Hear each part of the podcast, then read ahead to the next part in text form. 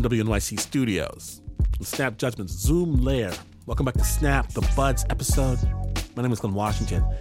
And next, we're going to bring back Nyge Turner, Snap Judgment's resident youngin' and adultish podcast host. Now, before the story begins, know that it does mention suicide. It contains graphic body imagery. Sensitive listeners, please be advised. Now, back in the late 90s, ever since Nyge had his pacifier and his diaper on, Nyge had one dream, and that dream was to become a firefighter. But Nyge had no idea what his dream would cost. Nyge, take it away.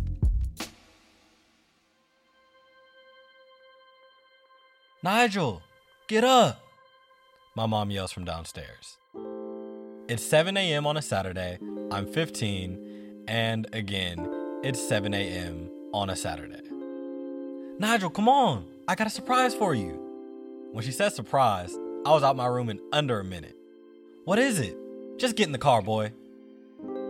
And 10 minutes later, we pull up to a huge yellow wooden tower in the middle of a gated area. The wall is covered with overgrown vines, so you can't see what's in or out.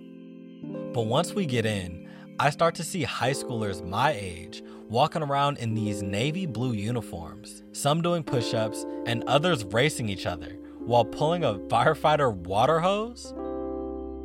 I'm so excited because ever since I was a little kid, there was only one job I could ever see myself doing. I'll just have my dad tell it. When Nigel was a baby, we had one of the most difficult problems in keeping clothes on this uh, young boy. We would come in, he would have no diaper on, and he would always have this fireman's hat on. Be just naked as a jaybird and walking around the house just as happy as he could be with his fireman's hat on. So we knew early on that he was going to be a fireman. Firefighting also runs through my bloodline. My grandmother's brother was the first black firefighter in our city. Everyone in my family still talks about him to this day, especially my dad. When he was younger, he was this close to becoming a firefighter, like job offer in hand and everything, but my mom wouldn't let him. And here, 21 years later, that same woman was driving me to the Firefighter Youth Academy. Growth. The fire chief meets me at the door. What's your name, son? Uh, Nigel? Last name, son. Uh, Turner? Cadet Turner from now on. Um, okay. Okay, what, cadet? Okay, yeah, thank you, sir. That's it. That's it. And like that, this place becomes my second home. The first thing that we would do is line up and drill. Left, You know that right face, left face, at ease, cadet. Are you looking at me crazy, cadet? that kind of stuff that you see in every military Face. movie.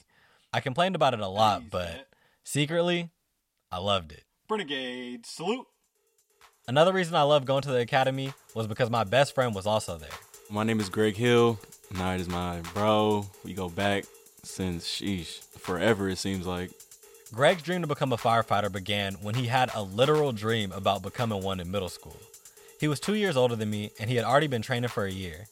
My favorite thing that I like to do personally was just cook. It was it was mainly breakfast. Uh, my eggs are always fire, and my bacon is too. Word to Nyge. Yeah, you, yeah, you, you was cool. You was cool. You was cool. You was cool. Even Fire Academy aside, like, Greg knows. Ask Greg about my grits. Hey, yeah, his grits are fire though. I'm not gonna lie. Fire. That was always my favorite, aside from cleaning or doing drills. Just knowing I had Nigel me, and it just made it even more fun. And I was actually selected as uh, to be one of the best drill people to represent our group of fire academies. We also learned how to triage.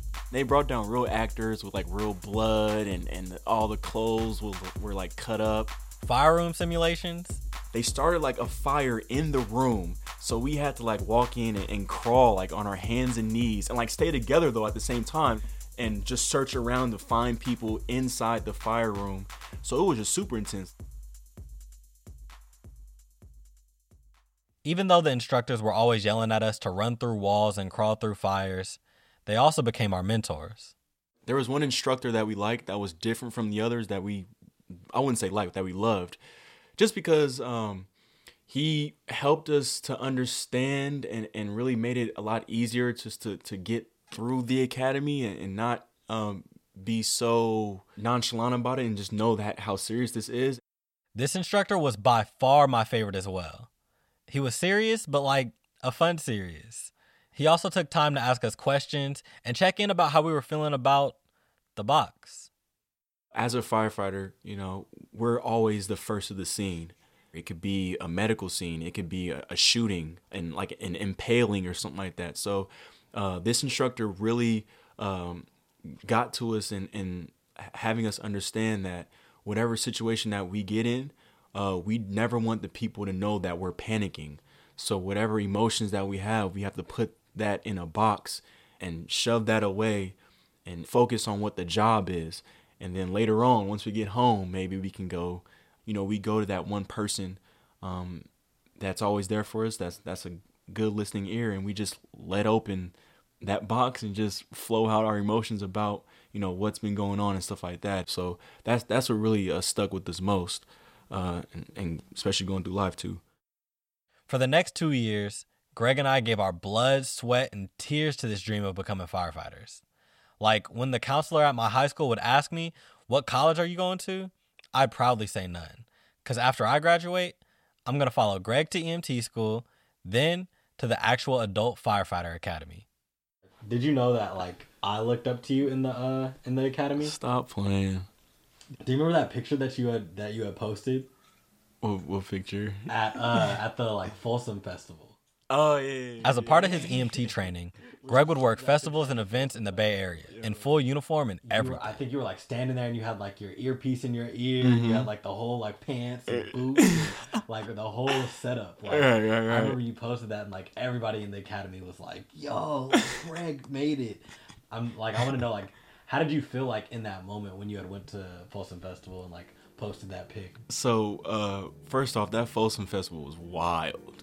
It's a fetish festival, so that involved some, you know, a lot of crazy things that you would think that you need medical attention to, but people often denied that. So, for example, there was a tent where they had sharp things that they cut each other with, like the sensation of losing blood to people turned people on. So you would sometimes have people that would pass out, and we would have to run over there and, and you know work on them and, and get them you know back conscious. Um, I seen a live birth, my first ever live birth I've seen at a festival. Like that was just blew my mind. So how I felt when I was in that suit was you just felt that you you were here to to help to protect and serve. Like you're there to help like okay like they respected what you were in and they said hi to you and gave you things and stuff like that. So just knowing that you were there for the people was a great feeling. Then one Saturday, I show up and I can't help but notice that our favorite instructor isn't here. After class, I ask about him, and all I can get from anyone is that he had a really bad emergency call where things just didn't work out and he lost someone.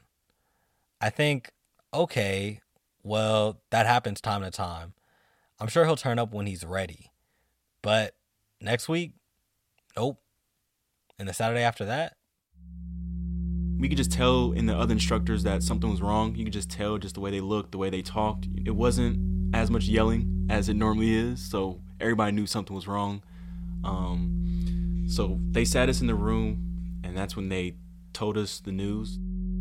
Our favorite instructor had passed away.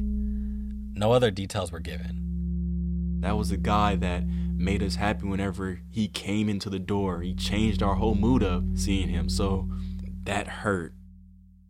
We all stand in a moment of silence for him. And then we're dismissed. What hit us so hard about the news was this was the instructor that, that obviously told us about the box, but he, you know, he, he took it very hard and, and they put him on leave. And uh, unfortunately, that it just, you know, he just took a bad turn. Did you did that make you like waver from your decision of being a firefighter at all or No, not at all. Instead, it it just wanted us to to strive to be even better for him it sparked a fire in us to to remember the key things that he told us. For example, the box. So whenever we felt the emotion of, of, of missing him, we would go to one another and, and talk about it and, and just motivate each other just to keep going strong and to never stop. I'm on kitchen duty that day making eggs and bacon for everyone, and all I can hear is the other cadets whispering about the announcement. I can't make everything out, but one word I keep hearing is suicide. I try my best to ignore it, but I don't know. Instead, I just add these feelings into my box. Eventually, it's my senior year of high school. Greg has now graduated from the academy and is on the EMT training. I have to do what are called ride alongs with a local fire station. Almost every hour, we hop into the truck and we head on a call. And the rush when you climb into the truck, sirens blasting, while you're talking to your crew through your headset, is like nothing I can explain. Except most of the calls are for small things, like, no, Miss Brown, it's not a fire, you just need new batteries in your smoke detector. One morning, we hop in the truck, and almost instantly, I can tell that the mood is a lot more serious. Once we arrive at the home, the firefighters ask me to follow them to the scene, but they also motion for me to hang back a little bit. So we inch into the backyard, and we find a man just sitting there in his hot tub, very still. I can only see the top of his head. I'm like 20 yards away, so I can't really smell much, but I see everyone's face scrunch up as they approach him. I see a firefighter check the man's pulse. Nothing. Then the captain says, Let's get him out. So the three firefighters position themselves around the man to pull him out. As they lift the body, the man's skin slides right off. I throw up. The captain sits me in the truck while the rest of the group carries on with the job. On the way back to the station, we grab burritos and we move on with the day like nothing happened. When I walk back to my car from the station after the day's all over, I don't think I can ever build that box. Not truly. And just like that, I was done. But for Greg, the dream went on. He tells me that he didn't pass the EMT test, but that's normal. And all he's got to do is retake the test in a few months, and that we'd celebrate when he graduated. A couple months later, I get a text from my friend Micah. Yo, check Greg's Snapchat. So I had Snapchat rolling and I was on my computer looking at my test results and just going down slowly looking at each category because it was four categories. So the first category was a pass, you know, so, you know, felt excited about that. Second was a pass, third was a pass. So I was like, cool, just one more, just one more. And I'm like there. And the fourth one was a fail. What I didn't know was this was Greg's fifth time failing the EMT test. He was just one or two questions off, just like in his previous attempts. And that's when I, I lost it. I just felt like I was just worthless, like I had nothing else to give. A few minutes later, Micah drives to my house with my other friend Abe. Once I hop into the car, Micah takes off, going over the limit, making sharp turns. I say, Yo, why are you driving so stupid? You about to kill us. Bro, check the group chat.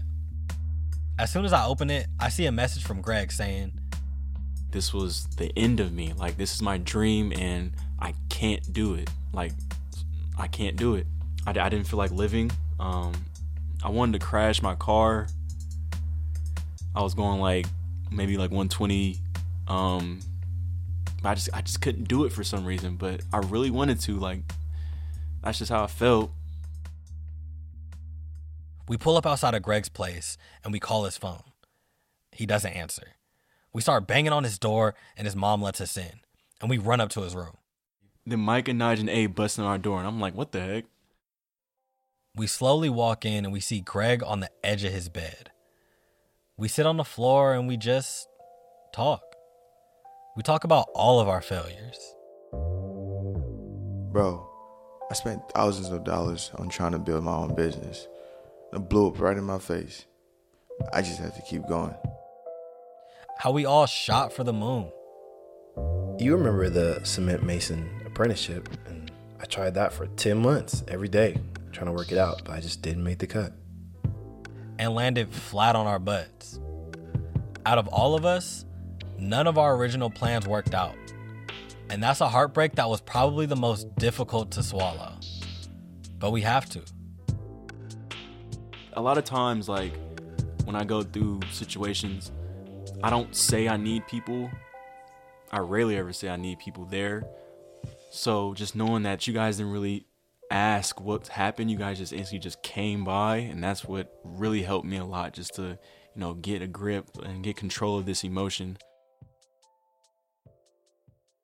So after we talk, like Micah just comes out of nowhere and just tackles me, and then Abe jumps on top, and then Night is there just laughing.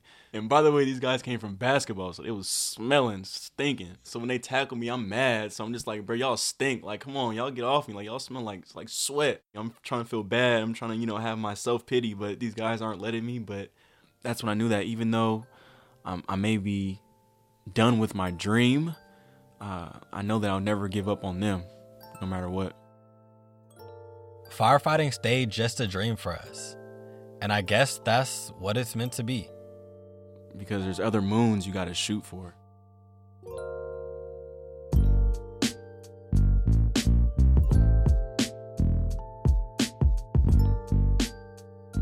Thank you, Nyge, for sharing this story.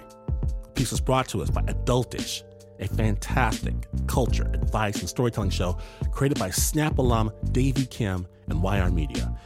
It's hosted by 20 somethings Nyge Turner and Merk Nguyen.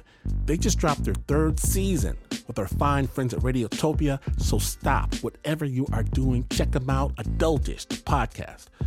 Music for this story composed by the young artists at YR Media, including Clay Xavier, Marcel Angelo, and the young enough Davey Triple Threat Kim.